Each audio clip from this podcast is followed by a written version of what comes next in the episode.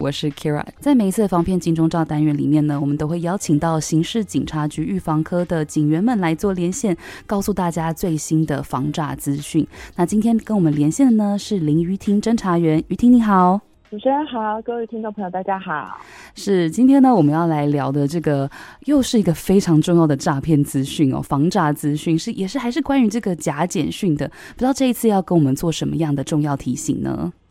啊、呃，其实这种假简讯的诈骗啊，一直以来都不断，但是诈骗集团现在厉害的是，他们会利用跟民众生活结合的一些。假假的简讯，然后来骗取民众的信任。嗯、那现在最近啊，就是有蛮多就是伪冒公务机关的简讯，还有例如说，就是可能有一些民众陆续收到，譬如说伪冒自来水公司啊，或者是假装监理站啊，然后说什么罚单未缴啊、水费未缴啊这一些简讯给你，嗯、那你可能会觉得，哎，跟我生活很相关，就想说点进去看是什么状况。那当他提供的那一些假的连接，你点进去之后，他还做了一些跟就是很像官方机构的那些网站哦，就仿真的，哦、那民众会觉得，哎、欸，这个看起来也很像是真正的官方网站，就故意有他，然后就上去做操作了。那像我刚刚讲的那个，就是呃伪冒，就是说，哎、欸，你有罚单位缴的这一些。他还可以做查询。那我们的有一个最近发生一个真实案例是，他真的还查询到说，哎，他有几笔没有缴，然后于是他们就觉得这是真的，然后就照着上面的操作，用信用卡去缴费，那甚至授权，呃，应该说认证嘛，也点出去之后，嗯，接到简讯通知才发现说，哎，怎么多笔这么多笔的消费，然后或者是说，哎，我刚点进去，然后我刚刚的金额就不是这个金额啊，然后才发现说。他是被冒，他是被冒用，就是这些机构的一些伪网站所骗了，这样。哦，我觉得这个真的很，我觉得他真的太。太生活化了，我自己刚刚听到的时候都觉得哑口无言，因为之前我自己常常接到的是像是那种停车没有缴缴费的，然后可是因为我平常没有在开，比较少在开车，然后所以我就想说不可能，这是不可能。可是水费跟刚才讲说水费嘛，然后还有像是什么呃，可能瓦斯费啊，就是什么还有一些交通费这些，我觉得这些真的会很容易，大家想说，哎，好像有可能呢。哦，那这个真的是太可怕了。那在这种简讯诈骗之，就是这种简讯诈骗，我们首先可能要提醒民众说，我们收到简讯的时候有什么样的查核步骤吗？还是是说，就是我们都一律不要点？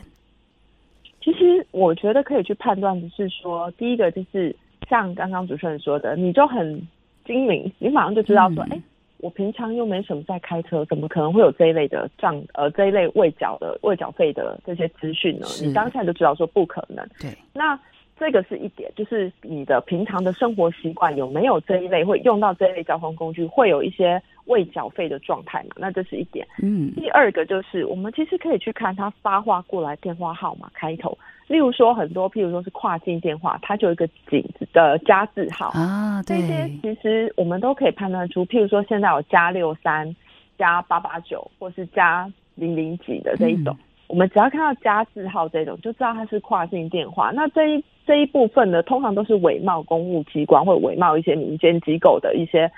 伪冒的一些电话号码。嗯，然后所以就是我们会知道说透由这个会知道说，哎，这是诈骗简讯，不要去点。那如果就还有一点啦，就是通常我们去点入那个连接的时候啊，嗯、我觉得就是不要急着操作。其实，在那之前可以先拨打我们的电话，譬如说一六五，然后去问说，哎、欸，最近是不是有这类的诈骗？那我要注意什么？那其实一六五他也会告诉你说，最近有什么新型诈骗手法，然后遇到什么你要去你要去谨慎小心。那还有就是我们有刚刚讲，还有它的连接，因为有的时候一些公务机关的连接其实是。显而易见的，那有一些它的连接本身它有个乱码，或它运用的名称就是非常不像一个官方机构的一个，就是一个连接的名称。对，那其实大家也可以注意到，尤其是有没有 HTTPS 这一个 S，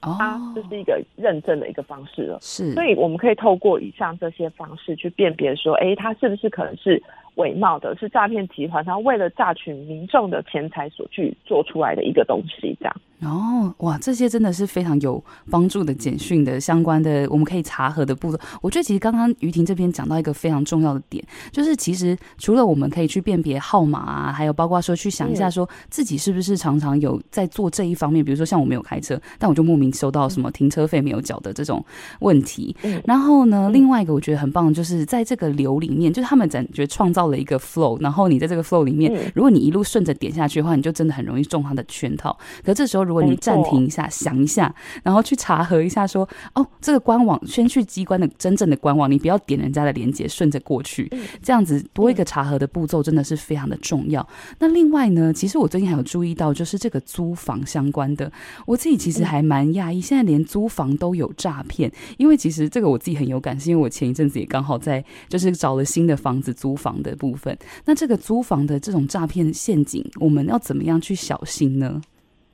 其实现在就像呃主持人说的啊，就是我们现在租房子，就是现在物价高啊，生活费高，那很多都是就是要像我是北漂上来工作的嘛，那有很多人是为了工作或者是为了求学，都会有租房子的需求。对，那。现在租房子其实要很注意的，就是伪冒房东的诈骗。那这个也是一样，跟我们的生活有结合。是。那现在诈骗集团他们都会怎么做呢？他们会哦，就是自己先去租房子，然后把那种地段好的，然后就去拍这些照片，然后之后啊。在伪冒说这个物件，它是这个物件的持有人，然后在一些譬如说我们常用的社群平台，有一些租屋的一些社团啊，去张贴，然后或一些租屋网去刊登，嗯，然后民众就会觉得说，哎，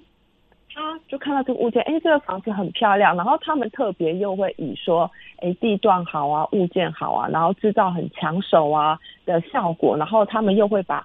压呃那个租金的价钱压低，是，然后就要让民众觉得说，哎。这这样是一个好的 bargain，就是一个好的 price，好的价格，嗯，对，然后去吸引民众，然后再用说，哎，你看我就是提供这么好的价格，然后我可能是因为说，呃，我要出国啊，或我有其他的需求，所以我才忍痛把我的房子出租。那你要或不要呢？因为其实有很多人排队在寻求，在询问我这个物件。那如果你不用，我马上就下一位，不差你这个房客。啊，那这些话术，嗯，都会让民众觉得说，哎，那我要赶快就是下好离手。不然的话，我们晚一步我就租不到了。那所以这些房客他在时间压力下，就是我们一般人都是理智线断掉，像就是有时候看到什么东西突然特惠，本来就有这个需求的，就会想要去买嘛，那就会赶快放付下定金。那在这个过程中，民众可能因为时间紧凑的压力下，嗯，他没有去做一个查核的动作。那等这一些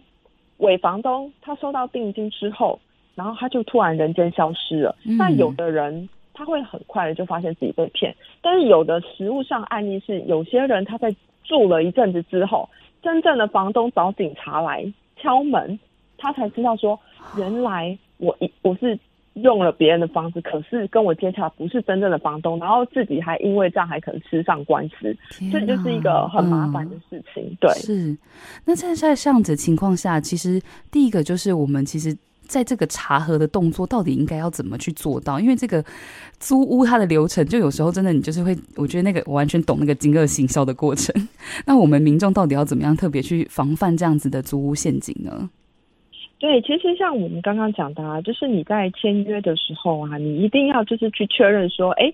这个人他是这个房屋物件的持有人，譬如说他拥有所有权，嗯，这一个很重要。OK，然后所以我们要确认房子出租人为房屋的所有权人。嗯，那所以如果是透过中介，我们要请对方出示他营业员的证照字号。譬如说，他可能任职于某一间中介房屋公司，你也要去查询说，哎，有没有真的有这个人？然后证号一不一样？有没有什么物件在你们这边在出租的，在在托托你们委托出租的？然后有没有房东的授权书？然后呢，我们不能轻易的就是交付现金，还有提供你个人的身份证件。嗯，那这些如果我们都确保说，哎。查证之后没有问题了，资料也没有问题，我们才能进行付款跟签约，所以要非常的小心跟注意。了解，今天真的非常感谢于婷帮我们做这么重要的这个注解，因为这个真的都是，呃，很多时候我们在生活里面呢，很常会遇到的这些场景，但是呢，诈骗集团真的已经把手都伸到这边来了，